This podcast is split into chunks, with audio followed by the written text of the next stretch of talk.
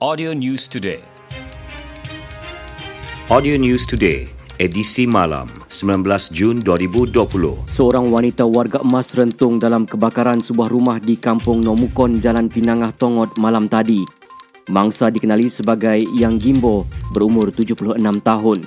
Pasukan Gerakan Operasi Jabatan Bomba dan Penyelamat Malaysia JBPM Sabah dalam satu kenyataan memaklumkan panggilan kecemasan berhubung kejadian itu kira-kira pukul 10 malam enam anggota bomba dari Balai Bomba dan Penyelamat BBP Kota Kinabatangan yang diketuai Pegawai Bomba Kanan 2, Hairul Jamal menaiki sebuah jentera FRT dan EMRS digegaskan ke lokasi sejauh 170 km. Api berjaya dipadam sepenuhnya pukul 1.27 pagi. Punca dan anggaran kerugian masih dalam siasatan. Kolej Tingkatan 6 Tawau hari ini melaksanakan simulasi sebagai persediaan menjalani norma baharu sesi persekolahan yang bakal bermula minggu depan. Pengetua Cemerlang Kolej berkenaan, Eko Suko Hidayat Sunarto berkata, simulasi itu bagi memberi gambaran yang lebih jelas kepada warga sekolah supaya bersedia mematuhi garis panduan baharu yang ditetapkan. Menerusi simulasi itu, beberapa garis panduan perlu dipatuhi berhubung kedudukan dan jarak kerusi keperluan guru dan bagaimana pelajar bersedia menghadapi kebiasaan baharu itu bukan sahaja di dalam kelas malah di kantin dan penggunaan tandas. Tegasnya pelajar juga dikehendaki menjalani pemeriksaan suhu badan sebelum masuk ke dalam kelas. Eko berkata demikian kepada pemberita selepas selesai simulasi pembukaan sekolah kolej tingkatan 6 Tawau di Tawau. Lebih 400 pelajar 6 atas kolej berkenaan akan hadir ke sekolah, kemudian diikuti lebih 500 pelajar 6 rendah.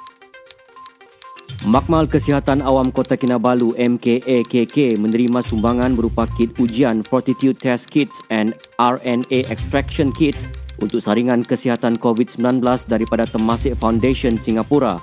Menteri Kesihatan dan Kesejahteraan Rakyat Sabah, Dato' Frankie Pun Ming Fung berkata, sumbangan itu membabitkan 50 kit ujian Fortitude dan 6 unit kit pengekstrakan DNA RNA yang berupaya melakukan 10,000 ujian COVID-19. Beliau ditemui media selepas menerima sumbangan tersebut di Kota Kinabalu. Sumbangan bernilai RM750,000 itu merupakan sumbangan kedua syarikat berkenaan. Sebelum ini syarikat tersebut menyumbang 25 unit Fortitude Kit ujian yang mampu membuat 5,000 ujian saringan COVID-19. Datuk Frankie berkata, sumbangan tersebut membolehkan Jabatan Kesihatan Negeri Sabah JKNS memperluas program saringan bersasar di negeri ini. Sebelas ahli parti keadilan rakyat PKR bersama penyokong mereka dari seluruh Sabah mengumumkan keluar parti itu berkuat kuasa hari ini. Bekas pengarah tugas-tugas khas PKR Sabah, Datuk Nani Sakam yang mengetuai kumpulan terbabit berkata, pihaknya mengambil keputusan itu berikutan hilang kepercayaan terhadap pucuk pimpinan pengerusi PKR negeri, Datuk Christina Liu. Menurut Datuk Nani, antara yang mengumumkan keluar parti ialah Naib Ketua Cabang Sepanggar Muhammad Yasir Muhammad Yasin, Timbalan Ketua Cabang Keningau Rizam Mail dan Setiausaha Cabang Tenom Mizri Rasimin. Datuk Nani menegaskan keputusan keluar parti adalah kerelaan hati sendiri tanpa paksaan mana-mana pihak. Katanya buat masa ini mereka tidak menyertai mana-mana parti politik dan bergerak sebagai rakyat biasa yang mematuhi kerajaan persekutuan dan negeri. Beliau memberitahu demikian dalam satu sidang media di Kota Kinabalu. Pertubuhan Keselamatan Sosial Perkeso Sabah akan menjalin kerjasama dengan penyedia platform ekonomi gig untuk mencarum pekerja mereka di bawah skim bencana pekerja Perkeso dan skim Aisaraan KWSP. Pengarahnya Dr. Muhammad Ali Hindia berkata, langkah itu penting kerana kebanyakan pekerja dalam sektor ekonomi gig tidak mempunyai perlindungan diri termasuk mencarum dengan Perkeso dan terdedah bahaya kemalangan di tempat kerja. Antara sektor yang mewakili pekerja ekonomi gig adalah sektor e-hailing, pengangkutan makanan dan barangan seperti Grab dan Food Panda serta perniagaan dalam talian. Di Sabah terdapat lima penyedia platform ekonomi gig yang berdaftar dengan Perbadanan Ekonomi Digital Malaysia MDEC dan mempunyai lebih 3,000 pekerja termasuk yang bekerja sebagai sambilan.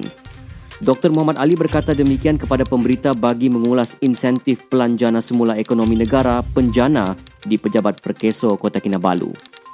Tiga pegawai penguat kuasa Kementerian Perdagangan Dalam Negeri dan Hal Ehwal Pengguna KPDN HEP mengaku tidak bersalah atas pertuduhan menerima rasuah di Mahkamah Khas Rasuah hari ini. Kesemua mereka didakwa melakukan kesalahan itu pada 2017 di sebuah kedai runcit Jack Trading Beaufort Berdasarkan pertuduhan, ketiga-tiga mereka yang menjawat jawatan sebagai penolong pegawai penguat kuasa Kementerian Perdagangan Dalam Negeri, Koperasi dan Kepenggunaan KPDNKK KP29, pembantu penguat kuasa KPDNKK KP22 dan pembantu penguat kuasa KPDNKK KP19 di Kementerian Perdagangan Dalam Negeri Koperasi dan Kepenggunaan KPDNKK Cawangan Beaufort ketika itu telah meminta dan bersetuju menerima suapan bernilai RM600 daripada pemilik kedai runcit, Chin Hao Jet, sebagai dorongan untuk tidak mengambil tindakan ke atas beliau kerana kesalahan di bawah peraturan 3 kurungan 1 Perintah Kawalan Harga 1993. Tindakan mereka sebagai pegawai penguat kuasa itu melanggar Seksyen 17A Akta Suruhanjaya Pencegahan Rasuah Malaysia 2009 Akta 694 dan Seksyen 16 kurungan A kurungan B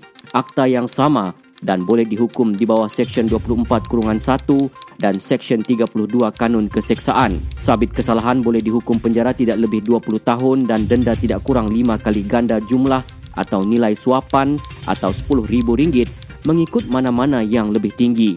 Hakim Abu Bakar Manat membenarkan tertuduh diikat jamin RM5,000 setiap seorang dengan seorang penjamin dan menetapkan 10 Ogos depan untuk sebutan semula kes. Sekian berita dari Audio News Today disampaikan Raswin. Audio News Today diterbitkan Il Communications dan diedarkan dengan kerjasama Sabah Info. Ikuti lebih banyak berita di fb.com slash audio news today. Audio News Today